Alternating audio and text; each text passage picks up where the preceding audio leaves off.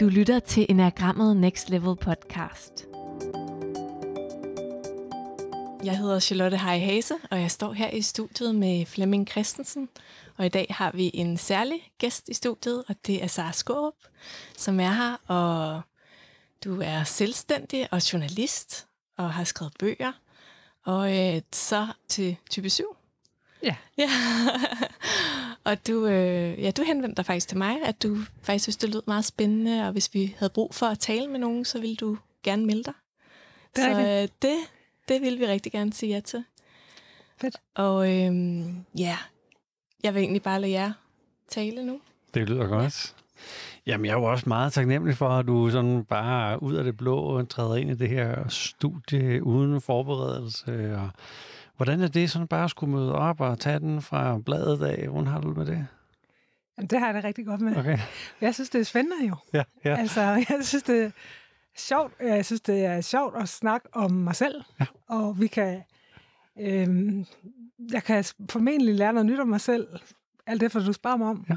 Og jeg kan godt lide dig, at det ikke er... Altså, det ville have irriteret mig, hvis der havde været sådan 10 spørgsmål, vi skulle igennem i rigtig rækkefølge. Nå, det skal vi ikke. Jeg kan bedre lide, at det ligesom bare tager en retning. Ja, det tager en retning. Hvad er du optaget af livet lige nu? Hvad fylder livet for dig?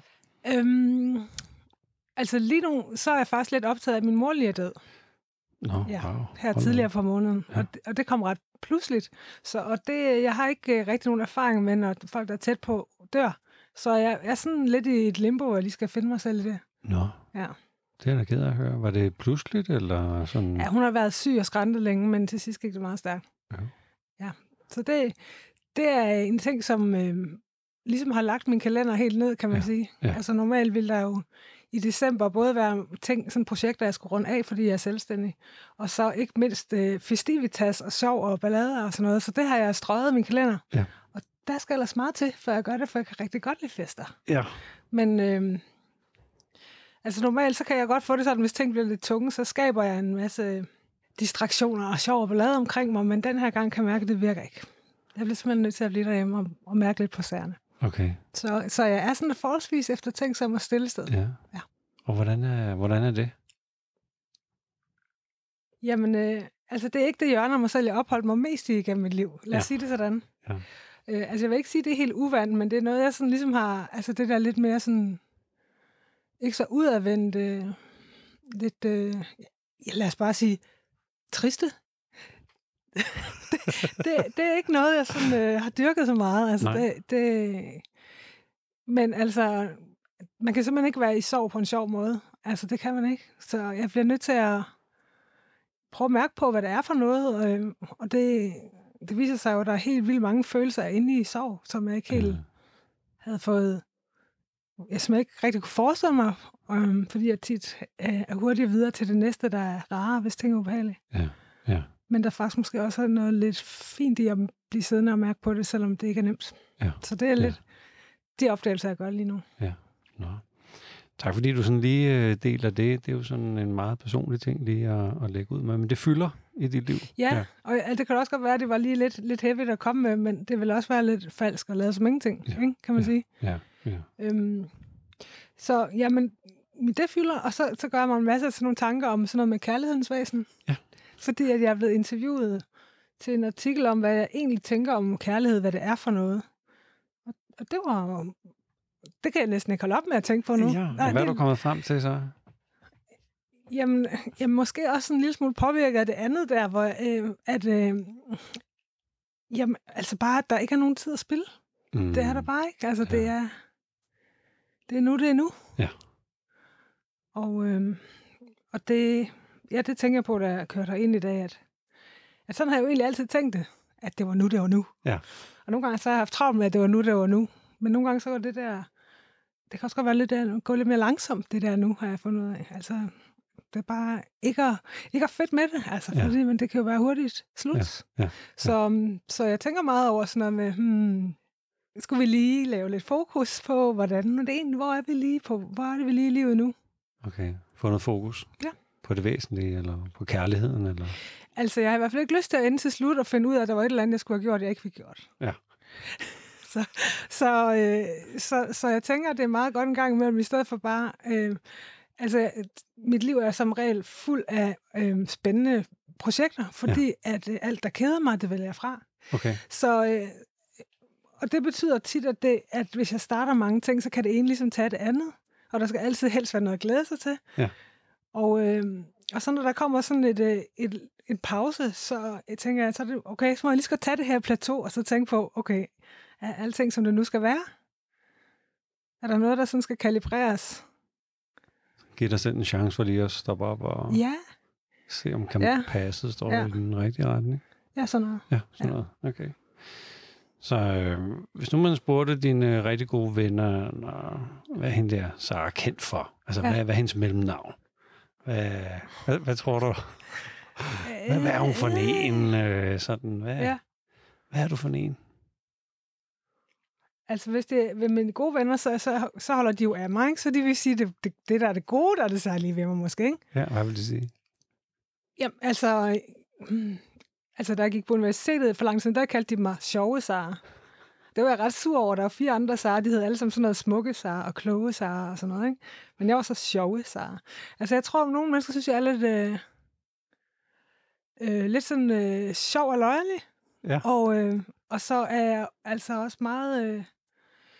altså, jeg kan godt lide, når vi gør noget sammen, som er, hvor der sker noget, og altså, jeg er ikke så meget til bare at sidde og falde hen. Jeg synes ligesom, det skal kunne mærkes, når vi er sammen. Ja. Så jeg aktiverer tit nogle ting, og også nogle samtaler. Så er du sjov? Ja, jeg synes sådan, jeg er ret sjov. Altså, måske ikke sådan slå sig for lårene sjov, men som regel, så ser jeg tingene en lille smule anderledes end mange mennesker, eller sådan ser lige en ekstra mulighed nogle gange, ikke? Ja. Som vi lige så godt kunne tage, selvom vi har gjort... Altså, alle de andre ting har vi ligesom prøvet, så... Okay. Så den der café, vi aldrig har været på, selvom der er graffiti over det hele, den kunne jo også være spændende. Det er klart. Ja. Man kunne prøve det af også. Det kunne man da godt. Ja. Så ja, men jeg håber da også, de synes, at det er sød. Men, men udover den, så er det nok ofte den, der tilfører noget liv til sammenkomsten. Okay. Tror jeg. Okay. Ja.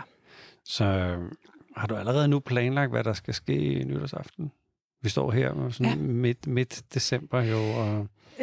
nej, det har jeg faktisk ikke. Men det er jo fordi, at hele min planlægning lige er røget lidt. Så alle ting, der egentlig føles væsentlige, er ikke så væsentlige. Men nytårsaften har altid været lidt ikke min favorit. Nej, fordi? Jamen, det er skruet op til, at det skulle være så fantastisk og sådan noget. Men så i virkeligheden, så er det også det tidspunkt på året, hvor jeg ligesom er sværest ved ikke at være nostalgisk. Og det er altså ikke en følelse, jeg ret gerne tager med ud i byen, det vil jeg sige. Altså, den holder vi hjemme. Ja. Fordi der er jeg ligesom brug for at ligesom bare kunne være lidt blød og sådan noget, ikke? Og det er ikke, enten det, eller også så skal man være virkelig til stor fest og drikke rigtig meget champagne, og det bliver det altså ikke i år. Så jeg tror, det bliver sådan noget med at sidde ude ved vandet i et vens sommerhus med nogen meget nære. Ja. Ja. Ja, ja. Man taler jo om sådan i teoribøgerne, at syveren er optimisten. Mm.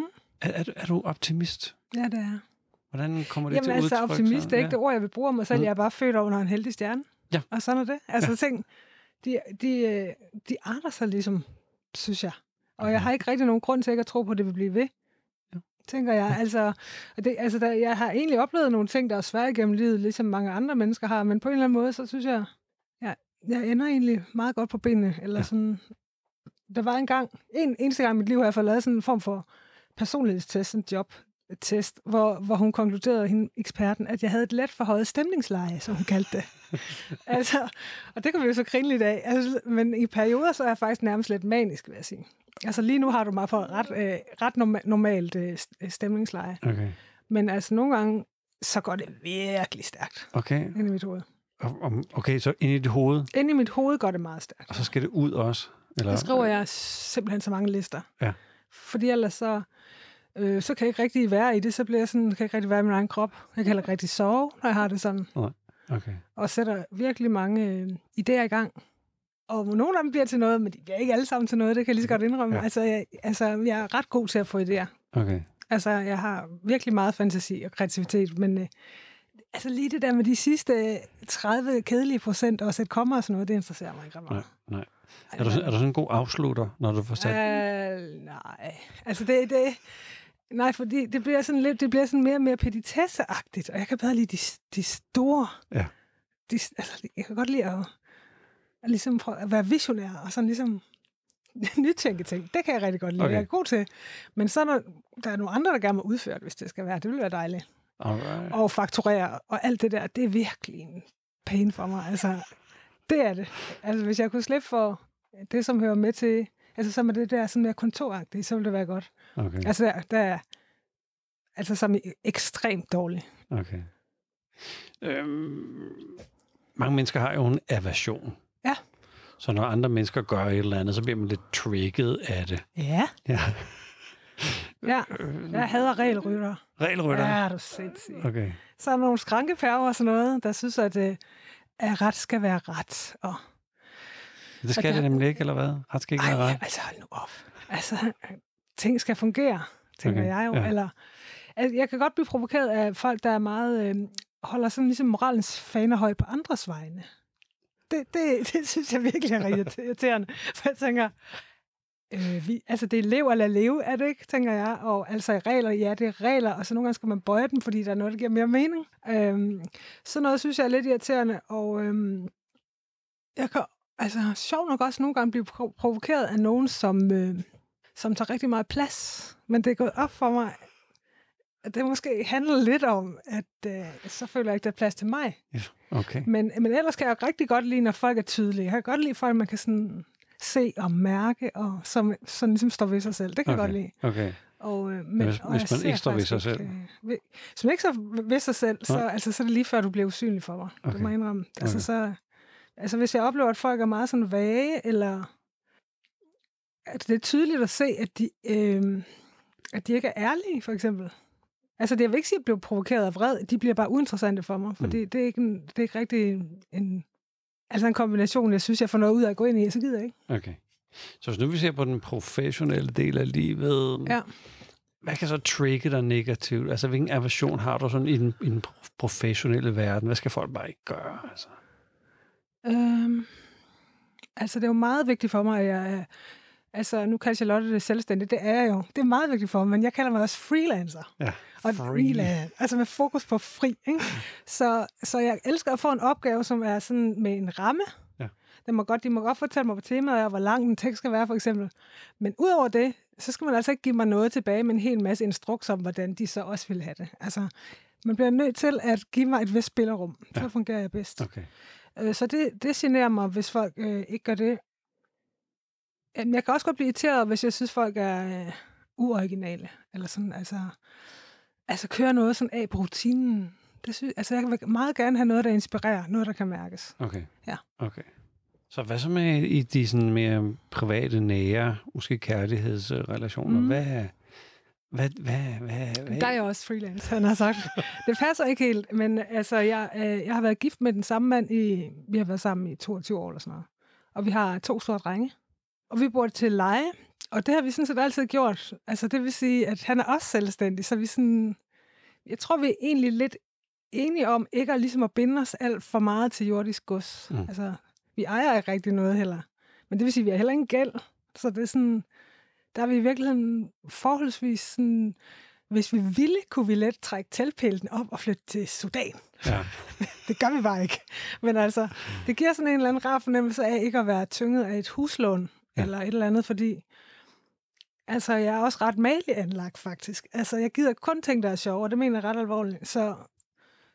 Så jeg har meget lidt af sådan noget arbejde, som bare er for at tjene penge. Så vil jeg hellere have færre penge og arbejde de der 25 timer om ugen, som jeg gør. Ja. Og det kan lade sig gøre, fordi at vi er enige om, at vi ikke behøver så meget, men til gengæld har god tid til at lave det, vi har lyst til, og bare slappe af. Okay. Og så har vi jo et åbent forhold, der vi har haft i mange år. Og hvad betyder det? Jamen, det betyder, at vi har givet hinanden ret til at lov til at være sammen med andre også, hvis jeg har lyst til det. Okay. Ja.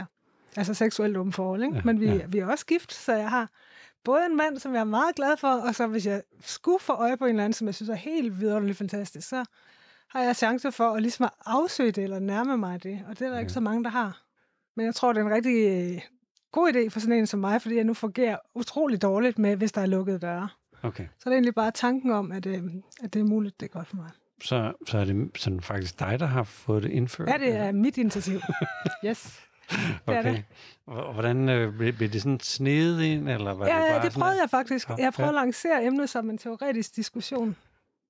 Desværre har jeg sådan skarpt nok til at fange den og sige, at hvis det havde en sådan abstrakt interesse, så kunne det jo være, det også havde en mere praktisk vinkel for mig. Ja. Og så må jeg jo sige, at principielt kunne det da godt være, at det også sådan virkeligheden var noget for mig. Og så spurgte han, om det ellers var noget, jeg allerede havde snuset lidt til sig. Og så blev jeg også nødt til ligesom at fortælle lidt om det og sådan noget. Altså, så det var mig, der ligesom fik det på bordet i sin tid. Okay. Hvad så med på dine børns vegne? Skal de også bare have maks frihed og gøre lige, hvad der har lyst til? Er det noget, du ønsker for dem, eller hvad? Altså, nogle gange så griner lidt og siger, at jeg er nok lidt laissez-faire i forhold til de der børn. Men i virkeligheden, så tænker jeg, at det har været lidt en overraskelse for mig, at de er faktisk en helt anden beskaffenhed, end jeg er. Jeg tænker jo ligesom, at altså dem, der ligesom kommer ud af min krop, det må være på et eller andet niveau lidt en kopi, ikke? Som har brug for det samme. Ja. Så det har taget mig noget tid faktisk at helt erkende, at de har brug for noget helt andet. Okay. For eksempel, at for dem er lykken ikke, at der er fest og stå hej. De har mere brug for at trække sig eller være sammen med folk i små grupper. Ja. Hvor jeg jo, hvis jeg går ind til en fest, så går jeg ind midten af rummet. Og så går jeg ellers strategisk efter alle dem, jeg synes er spændende. Det er sådan, jeg gør, jeg har det godt, men de bryder sig ikke om det. Der er for eksempel nogle forskellige behov for, også lidt med noget ordenssans, jeg ikke har så meget af, ikke? Altså, så faktisk er det relativt forholdsvis struktureret hjemme hos os, men jeg må sige, at det var også først, da vi fik børn at komme i skole, at der kom simpelthen en strukturerende faktor ind i mit liv. Okay. Fordi de skal med på et særligt tidspunkt. Og det var lige før, det var lidt en klods om benet for mig, at man ligesom skulle starte sin dag på samme tidspunkt hver dag, fordi jeg har det jo forskelligt hver dag. Ja. Men det vender man sig jo til. Og der kan jeg nærmest begynde at se sådan lidt skønheden i det faktisk, fordi der bliver en lille smule lidt mindre kaos, når ting ligger lidt fast. Skønhed i strukturen. Ja, jeg slår mig lidt i tøjet. Jeg ved godt, jeg lige sagde det, men altså det. Men en gang imellem, jeg kan godt se, at der er nogle positive sider også. Altså, hvor det hjælper mig til at lande hos dem og være hjemme. Ja. Har der været sådan nogle lektier i livet? Altså nogle events eller nogle møder med mennesker, hvor du har været nødt til at stoppe op og snuppe en læresætning med dig?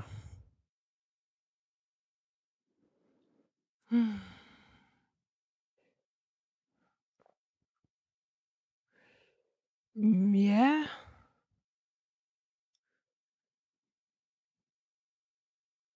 Jamen altså, nogle gange så får jeg sådan en... jeg har nogle gange fået en kommentar om, eller feedback, som handler om, at alting går så hurtigt over hos mig. Mm. Og jeg kan huske første gang, jeg ligesom mødte enagrammet, og læste den her enagrammets visdom, hedder den ikke det? Man kan se, at du rynker på næsen. Ja, nu kommer der noget ubehageligt, jo. Det er ikke så rart. Nu spørger jeg om den slags. Men der er en af de karaktertræk, som nogle gange ligger til dem, der identificerer sig med type 7, er en vis overfladiskhed. Jeg kan huske, at jeg blev super ked af det, da jeg læste. Altså den her værvelse mod ligesom at skulle forholde mig til de ting, som ikke synes var så rart. Og så begyndte jeg sådan at undersøge mine relationer i forhold til det, altså om jeg var overfladisk. For eksempel har jeg sagt til en af mine nære veninder, at jeg kun bliver i en relation lige så længe, så det giver mening. Og jeg tror ikke på, at ting nødvendigvis behøver at vare for evigt for at have været sand, mens det var der. Og det blev hun sygt ked af, for hun tænker, at hvis man vil nogen noget, så er det jo ligesom på den lange bane. Men jeg har set mig selv vende mig væk fra folk og gå, fordi i øjeblikket jeg har tænkt, det her det inspirerer ikke mig mere. Jeg er videre. Ja. Er det ikke okay? Eller? Jo, altså en del af mig synes, at det er okay, men jeg bliver nødt til ligesom at prøve lige at se på, at jeg også gået glip af noget på den konto, ikke? Kunne jeg have været gået glip af noget? Kunne jeg have gået glip af en læring? Ikke sådan FOMO gået glip af noget, det er jo ellers min mellemnavn, ikke? Sara FOMO, men kunne jeg... Altså, hvad er der? Hvornår er det, jeg går? Altså, er det, når folk bliver kedelige, og hvornår bliver folk kedelige? Er det, når de bliver triste, eller har brug for mig, eller... Og jeg tror, at... Altså, hvad med det der brug for dig? Er det ubehageligt? Nej, det er ikke ubehageligt mere, men det har det været. Altså, det har det været lidt... Sådan lidt... Altså... Jeg prøvede mig ikke så meget om, hvis folk... Altså, noget af det, jeg reagerer på, det er, synes folk, de er sådan offeragtige. Det har sådan lidt... Kom nu ind i kampen, ikke? Ja. Ja. Så folk skal helst langt hen ad vejen kunne bære sig selv. Du griner lidt. Nej, jeg smiler. Jeg er ærlig. Ja. Men jeg kan se, at altså efterhånden, altså det er jo, at det, jeg har lavet sådan en form for skalkeskjul, hvor jeg heller ikke selv har været særlig sårbar. Altså det har jeg. Og det er meget bedre for mig nu, hvor jeg har altså virkelig taget pant i nogle mennesker, som jeg ikke kommer til at skride fra, selvom at ting er tunge, fordi så kan jeg også bedre... Er det familien, eller er det... Ja, altså både min mand, som jeg er gift med, men også veninder, som er meget forskellige end mig. Altså før, der var jeg ligesom, jeg søgte dem, der lignede mig. Nu navigerer jeg ikke så meget efter, om folk er ligesom mig eller ikke, men bare sådan, om der giver sådan en god fornemmelse at være sammen med dem. Ja. Og der har jeg så fundet ud af, at der faktisk, altså det kan da godt være, at der er nogle ting, der er nemmere at gøre med dem, der er ligesom mig, men jeg bliver ikke klogere af det. Jeg bliver klogere at være sammen med dem, der er anderledes end mig. Ja. Så det var lidt en livslæring. Ja. Og så det her med at undersøge, hvor præcis, altså det der med, altså ja, overfladisk er sådan grimt ord, men altså at være sådan lidt, at være hurtigt videre, ikke? Altså jeg er også ret, det går hurtigt inde i mit hoved nogle gange, ikke? Ja. Sådan, og jeg bliver så, mit værste karakter trækker måske, jeg bliver så utålmodig med andre mennesker. Jeg er sådan lidt, ja, kom nu ind i kampen, ikke? Altså det arbejder jeg meget med, fordi jeg synes, det er ikke særlig sympatisk karaktertræk. Fordi jeg jo også selv er tung i gumpen nogle gange. Men hvis jeg ikke er, så er jeg svært ved at vende på dem, der er. Men jeg kan huske, jeg gik sådan lidt i... Jeg var virkelig ked af det, da jeg fandt ud af, at det ligesom blev tilskrevet mig. For inde i mig, så synes jeg jo selv, at jeg er ret dyb. Jeg synes jo selv, at der er masser af aktivitet. Ja. Og der var også noget med en syveren om det, at det var sådan en hovedtype, og det kunne jeg slet ikke komme over. Jeg har det sådan lidt... Jeg synes, jeg lever fuldstændig fra mit hjerte og mine følelser og alt muligt. Og så tænker jeg på, jamen, hvad vil det egentlig sige, altså at være dyb overfladisk? I hvilken udstrækning er jeg så det? Og så prøvede jeg ligesom at finde nogle beviser for, at jeg ikke var så overfladisk. Ikke? Altså for eksempel, at altså, trods alt, at jeg kan være i en meningsfuld relation i flere årtier. Det kan jeg se, at det er noget, som jeg har lært meget af, og så krævede min... investering, ikke? Så jeg er ikke mere overfladisk end det. Jeg er ikke mere overfladisk, end jeg kan sætte mig for at starte en bog, og så føre den til ende om noget, der ligger mig på hjertet og sådan, ikke? Men nogle gange går det lidt vel stærkt. Altså, okay. Det er noget, jeg træner. Okay. Ja. Det her med at have vished for noget. Ja. Er der noget, du gerne vil have vished for? Ja, jeg vil gerne vished. Jeg vil gerne vide, at jeg er elsket. Okay. Det vil jeg rigtig gerne vide. Jeg vil gerne vide, at jeg er god nok. Jeg vil gerne vide, at jeg hører med, at jeg ligesom, at jeg må være med. Det vil jeg gerne vide. Jeg vil gerne vide, at jeg er velkommen i flokken. Okay. Jeg ved ikke, om det er det, du mener.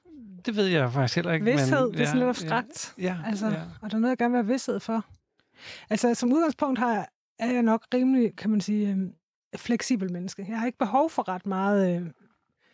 faste rammer, egentlig. Altså, det passer jo ikke helt, for jeg har nogle ret faste rammer i forhold til der, hvor jeg ligesom bor, og min lille kernefamilie er ligesom derfra, hvor alting udgår fra, kan man sige. Den ligger jo helt fast. Men så har jeg heller ikke brug for mere vished end det. Altså på den måde, så er jeg ikke sådan et, der ligger søvnløs over, at jeg kun tjener 5.000 kroner en måned. Altså. Nej. Og det kan næsten frustrere andre mennesker. Jeg tager virkelig let på det, ikke? Altså sådan lidt, so what? Altså, jeg har jo stadigvæk, og jeg vil da stadigvæk have den kjole der. Det skal da ikke være for det. Ja. Altså, for jeg tænker, at det går nok. Men vished. Hvad vil jeg gerne have vished for?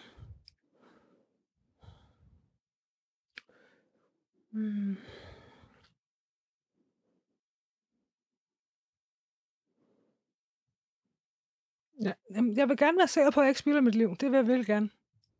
Så jeg vil gerne faktisk helst leve sådan, så hvis der bliver ramt en damptrummel i morgen, så er det også godt nok. Altså. Og det synes jeg, jeg ret høj grad har held med. Okay, så der er ingen anden form for... Jeg vil gerne have været vis på, at livet er levet, så når nu livet sådan står og bliver kortere og kortere og kortere, så det, der bliver levet, det skal leves. Ja, jeg gider ikke at udsætte noget. Ja. Okay. Det gider jeg ikke. Okay. Se, hvis nu du skulle lave et stille krav til nogen professionelt. Ja. Hvilke krav er så uafvigelige krav for dig i et professionelt samarbejde? Det skal folk bare købe ind på.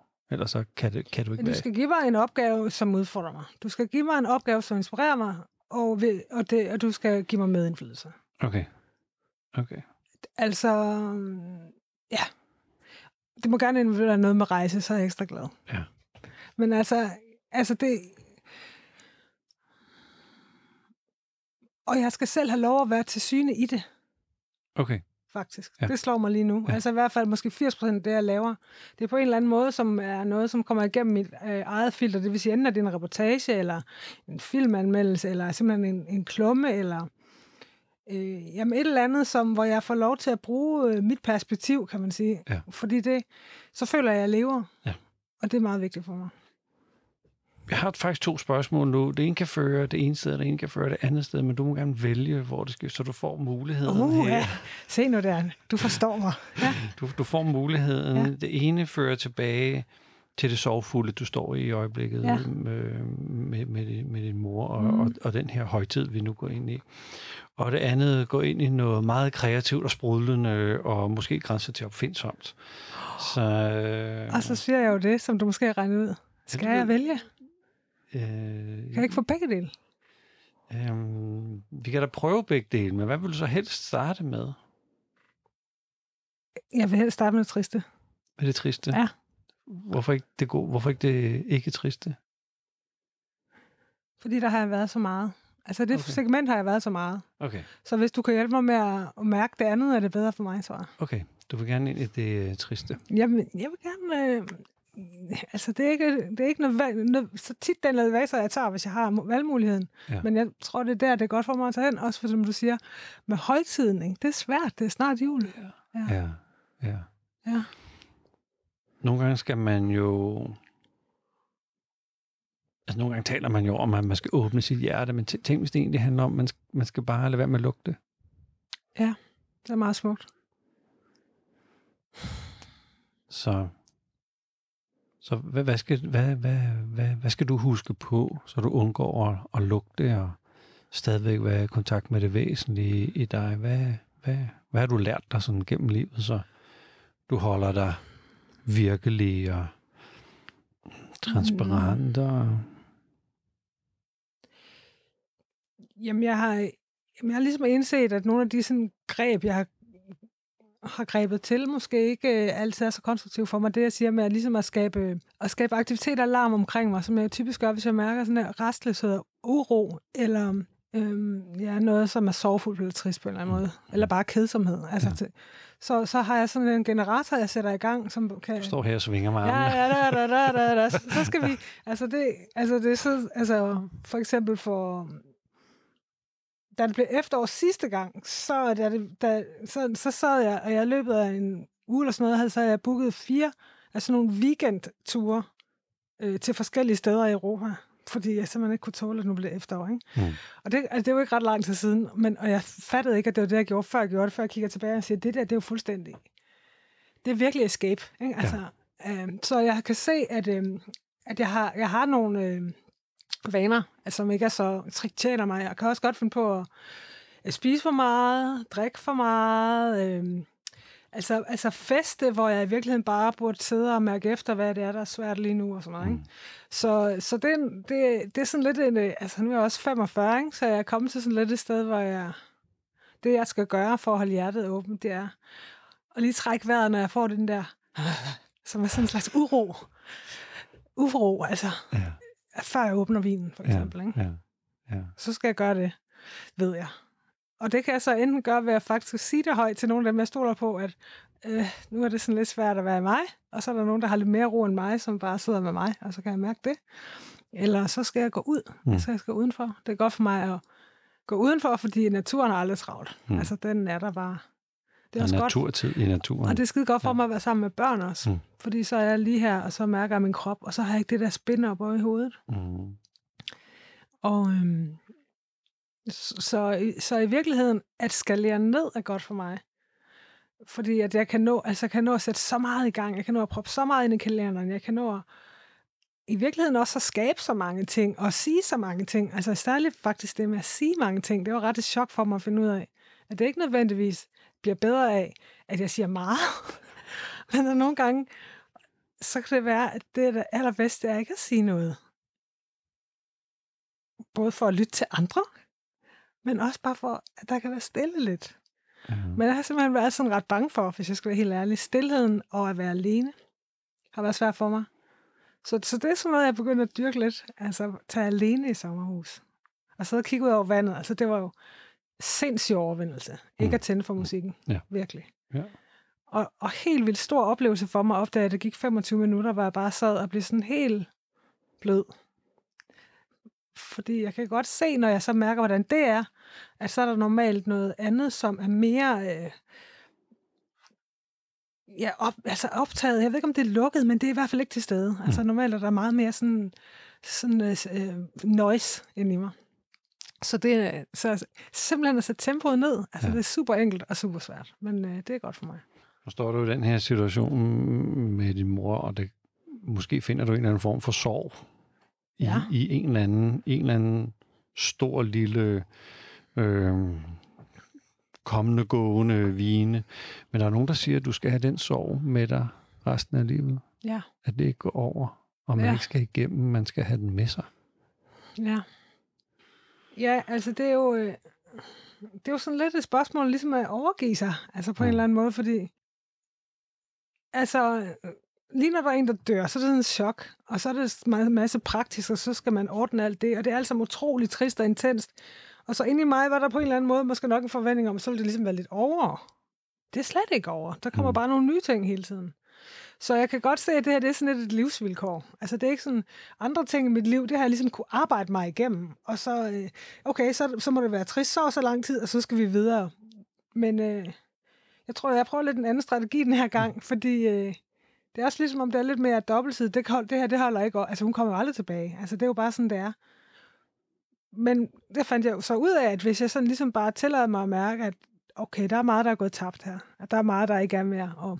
Og ligesom, altså i stedet for eksempel at skubbe nogle af de der svære øjeblik fra sygehuset væk, altså, så prøver jeg bare at sige, okay, så tænker jeg på det, for det er der. Så kunne jeg se, at nedenunder det er meget mærkeligt egentlig, men nedenunder det der sorg, så er der sådan noget utroligt taknemmelighed inde i den samme. Ja. Og det var jeg gået glip af, hvis jeg ikke havde mærket det, der var tungt. Så jeg tror bare, at jeg vil sige, at det får sin egen lille hylde. Og så må det komme med. Ja. Fordi hun skal jo med. Ja. Ja. Hun skal jo bo i dit hjerte resten af tiden. Ja. Mm. Hvordan dine børn sådan reagerede over, at du nu ikke distraherer dig ud af den her situation? Det lyder bare, som om jeg har facet rundt derhjemme og lavet skæggeblad altid. Altså, de her kender mig ligesom i alle versioner, kan man sige, ikke? Men ikke så meget i den her, faktisk ikke, fordi jeg er sådan... altså, lad os bare sige lidt sænket stemningsleje i forhold til, hvad jeg plejer, ikke? Jamen, de er meget omsorgsfulde, og det kan jeg se på dem, det er også lidt uvandt, ikke? Og at de sådan spørger min mand til råd som, hvad har jeg brug for, sådan noget, ikke? For lige at kalibrere, hvad de kan gøre, men på en måde er det sådan, det er ekstra rørende, fordi de kan sagtens møde mig der. Altså, de kan sagtens møde dig. Der er sådan en helt klar kontakt til dem, faktisk, når jeg er der, og ikke er på vej noget sted hen, ikke? Altså, jeg har jo lang tid troet, at... Altså, jeg synes virkelig, jeg er super til at leve i nuet. Jeg synes det var så utroligt mærkeligt at se på, hvor meget nag andre mennesker, de bager. Hold da op. Jeg synes, der var godt nok mange mennesker, der levede fortiden, og alt muligt slæb rundt på alt muligt dårligt, når der var et helt dejligt liv derude. Så gik det jo sådan lidt op for mig, at måske leder jeg ikke helt endnu ud. Altså, jeg tænker, jeg lever ikke i fremtiden, fordi jeg har jo ingen, altså jeg kan jo ikke finde ud af at planlægge noget, så det kan jeg jo ikke gøre. Men jeg lever måske bare lige 3 sekunder for skudt, bare lige 5 minutter foran virkeligheden hele tiden, ikke? En lille fantasi. Jamen altså bare en lille ting nu, og så i morgen, ikke? Altså det er heller ikke nu jo. Men lige nu, der er utrolig meget lige nu, for jeg kan ikke andet. Ja. Hvis nu jeg fik lov til at spørge dine børn om, hvilket godt råd eller ønske, kunne de godt tænke sig på deres mors vegne? Hvad tror du godt, de kunne tænke sig på dine vegne, at du gjorde for dig, som var godt for dig? Ja. Jeg tror, min store dreng vil sige, at jeg altså på en eller anden sød, hensynsfuld måde, for sådan er han. Men at det bliver godt for mig at lære at rydde op. Mm. Hvad betyder det? Det kunne næsten være overført betydning også. Ja, nej, det er det faktisk det er ikke. Det er bare sådan lidt symptomatisk, og de skulle være ret store, før de egentlig kan ymte, at de har egentlig et andet behov, end det som... altså jeg trives altså ret godt i, at ting er lidt rodet. Altså det har jeg ikke et problem med. Ja. Og det er altså meget omvendt og nærmest lidt skamfuldt, at det er mine børn, der siger, mor, vil du godt lukke skabslårene, ikke? Altså, ja, mor, skal jeg tage dine tekopper med ned, og sådan noget, altså, fordi, at det, min mand siger, det også er symptomatisk, for lige nu er der for eksempel utrolig rodet, der hvor jeg færdes, og jeg går rydde op så godt jeg kan, men der er rodet indeni, jo. Mm-hmm. Så derfor så kommer det sådan ligesom ud, så jeg tror, ja, okay, så er det måske nok lidt overført også, ikke? Mm. Altså det her med, at bare tage det roligt, og gøre en ting færdig. Mm. Det tror jeg. Hvis nu din mand, hvis man fik lov til at spørge ham ind om et ønske, sådan et parforholdsønske, bare hun dog lige gad at gøre lidt mere af det, så ville det skulle være lidt nemmere det hele, og sådan. Ja. Hvad tror du, han havde sådan på den der... Det må man da gerne gøre noget af. Mm. Jamen, altså, vi har været parterapi, så jeg ved, hvad det var, som han ønskede sig fra mig, og som jeg så også ligesom har gjort meget til en praksis, eller hvad man skal sige. Og det er at sætte pris på, hvad du har, og være her. Ja. Det er ret smukt. Ja, det er det faktisk. Ja. Vi er jo sådan ved at runde af her, og det andet spørgsmål, det der med det sjove og det nærmest kreative, og det får du ikke. Nej, jeg vidste det bare, mand. Du stod mig simpelthen for det. Nå. Ja. Så lader jeg bare selv noget sjovt, når jeg går. Så lige meget. Så bare lige meget. Ja. Alright. Ja. Jamen, vi er ved at runde af på vores snak her, og jeg føler mig sådan meget livfuld. Du har faktisk formået at skifte sådan øjne, så der er sådan de der meget sådan intense øjne, hvor jeg sådan bliver sådan nærmest suget med i en eller anden energiunivers, og så er der de sådan lidt mere eftertænksomme øjne, hvor du sådan lige skal have kontakt i et eller andet. Så du har faktisk i min situation i hvert fald givet mig mulighed for at opleve både noget det der dybe, fine i dig som menneske. Vi har aldrig mødt hinanden før. Nej. Og så det der livfulde, hold kæft mand, livet er lige her, lad os være i det, lad os tage det, mens det er. Tak for det. Tak for det. Det var en fornøjelse. Tak for det. Tak for det. Ja. Du har siddet og lyttet på, hvordan er det at lytte på fra sidelinjen? Jamen, det har været meget rørende. Jeg er faktisk meget berørt, kan man mærke. No. Jeg har jo kendt Sara på en anden måde. Ja. Og det er så fint at få lov til at se dig på den måde også. Da det kommer kontakt til noget, jeg også vandrer med, som også er sorg. Ja. Så det er ikke journalisten, der snakker lige nu, Charlotte. Det er bare mig som menneske, der synes, det er... Nu er jeg selv... Min mand er relateret også til 7, og jeg ved, hvor svært det kan være for ham nogle gange så stille og mærke også det. Det gik bare op for mig, hvor vigtigt det også er.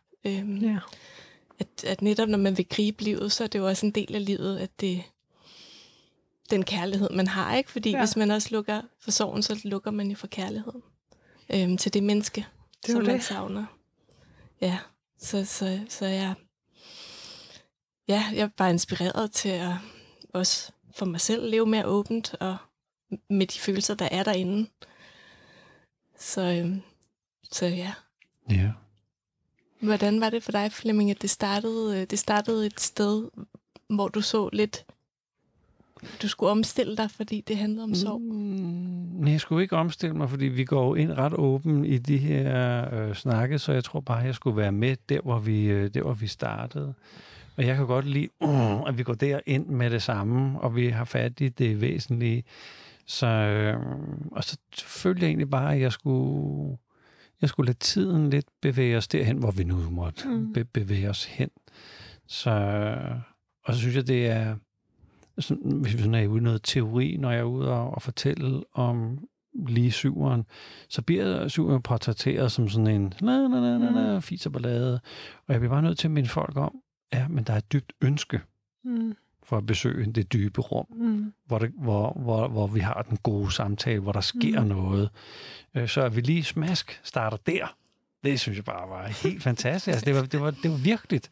Altså, vi skal ikke ud noget karikeret på noget type. Nej, vi har den virkelig mellemmenneskelige samtale her, så det var fantastisk. Tror du stadig, at jeg er syver? Jeg ved ikke så meget om din type. Der kommer... Det er sådan professionelt. Jeg har aldrig nogen holdning til folks type. Vel? Okay. Men du fortæller nogle ting om... Man kan næsten mærke din tankerække. Så hvis jeg siger, at jeg kan vide, om det også er sådan lidt metaforisk, så siger du, nej, det er det ikke. Og så snakker du sådan stille og roligt igennem. Og siger, nå jo, det kunne det forresten godt være, og sådan, ikke? Så man får ligesom lov til at komme lidt med på din tankerejse. Og det her med, hold kæft, der sker meget derinde. Jeg har ikke også styr på alt det derude. Så du kommer med nogle fine billeder på det, vi kunne genkende som syveren. Så jo, ja. Tak. Tak for det. Tak. Yes. Hvordan var det for dig at have den her samtale? Det er dejligt, fordi altså, uagtet hvad jeg lige synes, jeg relaterer til, så er jeg jo ikke min type. Altså, det er rart, jeg føler mig forbundet, eller det er jo egentlig det. Altså, jeg føler mig forbundet nu. Det er dejligt, at jeg prøvede at svare så ærligt, som jeg kunne, og ikke ligesom... pynte mig selv.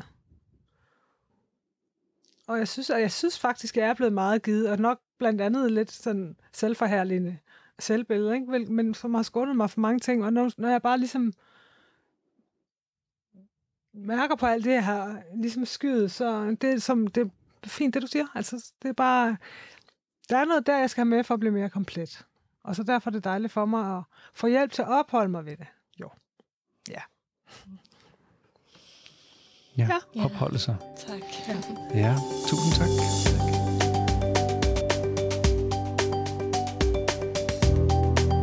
Tak fordi du lyttede med, og i næste episode, der kan du møde Christina Aumann, som har en masse uddannelser og lever af at være forfatter. Så er hun mor til 6 børn og har 2 bonusbørn, og hun har ikke ejet en sofa, før hun fyldte de 40 år, fordi hun vidste ikke, hvad hun skulle bruge den til. Hun relaterer til type 8, og det bliver også en rigtig fin personlig samtale.